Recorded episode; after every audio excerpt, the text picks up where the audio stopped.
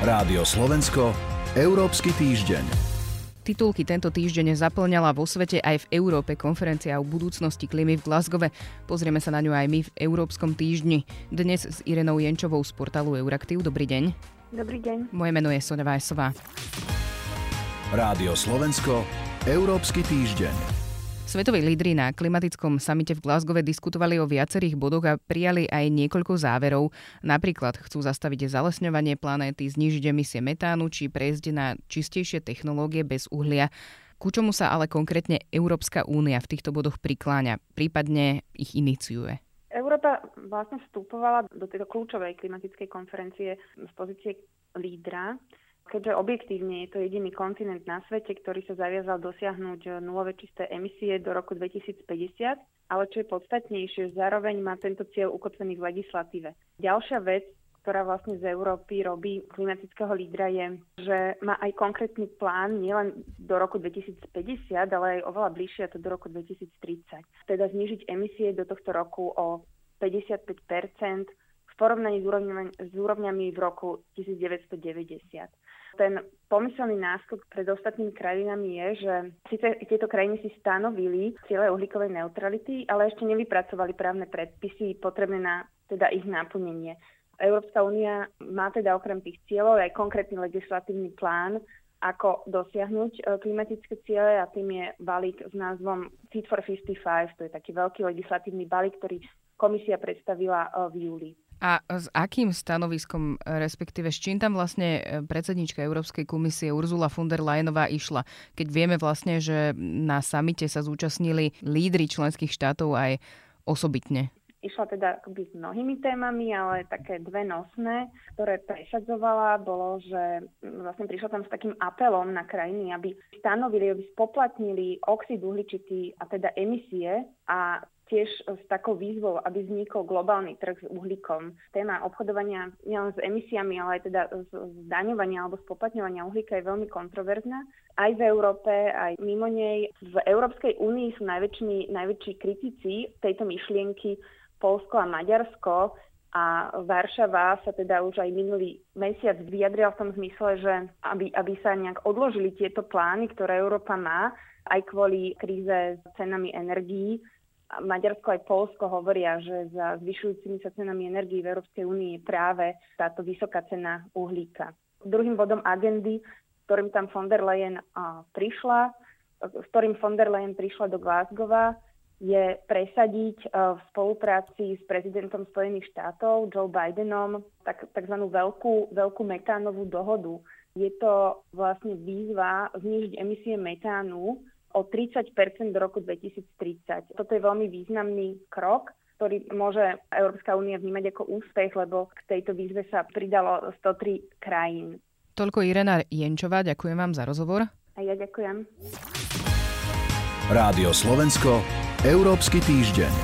Európsky parlament po mesiacoch výhrážok zažaloval Európsku komisiu za nespustenie mechanizmu, ktorý by narúšateľom právneho štátu priškrtil eurofondy. Tému teraz rozoberiem s Barbarou Zmuškovou z portálu Euraktiv. Dobrý deň. Dobrý deň.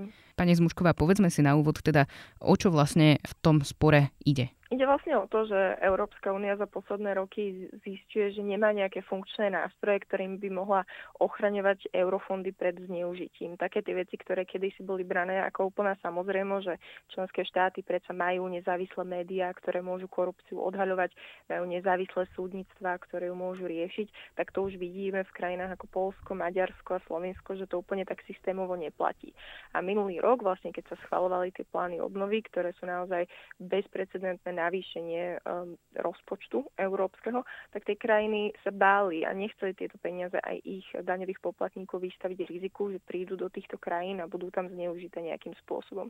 Takže prišli s týmto mechanizmom podmienenosti, ktorý vlastne mal znamenať, že keď Európska komisia príde na to, že v nejakej tej krajine tie eurofondy nie sú dostatočne chránené, tak povie, že dočasne, kým sa to tam nevyrieši, tak sa to zastaví. Prečo vlastne teda Európsky parlament zažaloval ďalšiu európsku inštitúciu, Európsku komisiu? Ide o to, že tento celý mechanizmus vlastne mal platiť už od januára. Tá komisia mala od januára možnosť voči nejakým týmto krajinám začať ten proces. Ten proces bude samozrejme dlhší. Inak to sa týka pravdepodobne Poľska a Maďarska asi najviac.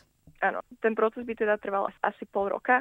Podľa tých europoslancov, presne ako vravíte, takže v Poľsku a Maďarsku je to už naozaj očividné. Takže oni si myslia, že Európska komisia pravdepodobne mohla už v januári ten proces spustiť a ona to neurobila. Takže oni to považujú za nečinnosť, čo je veľmi taký konkrétny právny termín, ktorý je vlastne v zmluve o fungovaní Európskej únie a to im dáva možnosť, keď vidia, že Európska komisia by mala podľa svojich nejakých povinností konať a nerobí to, tak už zažalovať na súdnom dvore Európskej únie. A oni sa jej vlastne vyhrážali už minimálne od marca, že to urobia, snažili sa na ňu tlačiť politicky a teraz to vlastne tú svoju nejakú výhrážku naplnili a zažalovali ju. Ako sa bráni teda komisia? Prečo to vlastne neurobila skôr? Prečo ten mechanizmus nespustila? Ona vlastne čaká na rozuzlenie inej žaloby, kde vlastne Poľsko a Maďarsko a celý tento mechanizmus zažalovali na súdnom dvore EÚ, tvrdia, že je nelegálny, nelegitímny, že Európska únia na takéto niečo nemá právo, že nemá právo im zastaviť tie eurofondy. Takže Európska komisia nejakým spôsobom chce, aby keď pristúpi k takémuto, dáme tomu veľkému kroku, že naozaj krajine zastaví eurofondy, a teda nielen eurofondy, tam ide aj tie plány obnovy, takže to bude takým spôsobom, že právne nenapadnutelné. Asi chce zobrať tým krajinám ten argument, že to je vlastne nelegitímne, že na to nemala právo. Tiež tvrdí, že týchto 11 mesiacov vlastne nesedí s nejakými založenými rukami, tvrdí, že tú situáciu monitoruje a tak to nejak signalizuje, že ako keby ten celý mechanizmus má pripravený v nejakom šuflíku a že keď tá žaloba skončí, súdny dvor povie, že na to má právo, tak to otvorí a rovno tým krajinám posiela. Takže teraz vlastne je tam otázka, že či Európsky parlament bude môcť dokázať, že objektívne už niečo mala urobiť, neurobila to a dochádzame naozaj už do takej tretej tretiny právneho zamotania celej tejto situácie a môžeme asi iba dúfať, že niečo z toho pomôže tú právno-štátnu krízu v EU vyriešiť. Je možno, že ten Súdny dvor Európskej únie povie, že celý tento nástroj nečinno, že toto v tomto prípade nie je aplikovateľné, môže to zmiesť zo stola. Naozaj je to taká veľmi, celkom taká nečasto používaná záležitosť. Tie európske inštitúcie väčšinou sa snažia dohodnúť politicky, nie presne, aby nejaký súd o tom rozhodoval. Je pravdepodobné tým, že celé tie žaloby trvajú veľmi dlho, tak tá skoršia žaloba sa vlastne vyrieši skôr a tá Európska komisia už začne konať a v tom prípade parlament povedal, že celú túto svoju žalobu vlastne zruší, keď už sa vlastne stane to, čo chce, že už ten mechanizmus začne fungovať. Takže uvidíme. Je toto bežné, že Európsky parlament alebo nejaká jedna európska inštitúcia žaluje druhú? Ono sa to už asi v minulosti aj stalo. Stalo sa to, je tam samozrejme tento článok tam je na to, aby sa to mohlo stať o tejto nečinnosti, ale ako hovorím, nie je to bežné. Tie inštitúcie majú vlastne fungovať politicky, majú sa dohadovať v rámci tých svojich procesov, ktoré majú pri schvaľovaní legislatívy a takto a naozaj to signalizuje to, že nikto nevie úplne, ako túto situáciu vyriešiť. Európska únia nebola pripravená na to, že tie členské štáty budú odmietovať naplňať nejaké pravidlá, na ktorých sa dohodli. Sme v takom procese, kde sa každý snaží vymyslieť to riešenie a nikto presne nevie, ako. Uzatvára Barbora Zmušková. Ďakujem vám za rozhovor. Ďakujeme. Počúvali ste Európsky týždeň. Pripravili ho portál euraktiv.sk a Soňa Vašová. Rádio Slovensko, Európsky týždeň.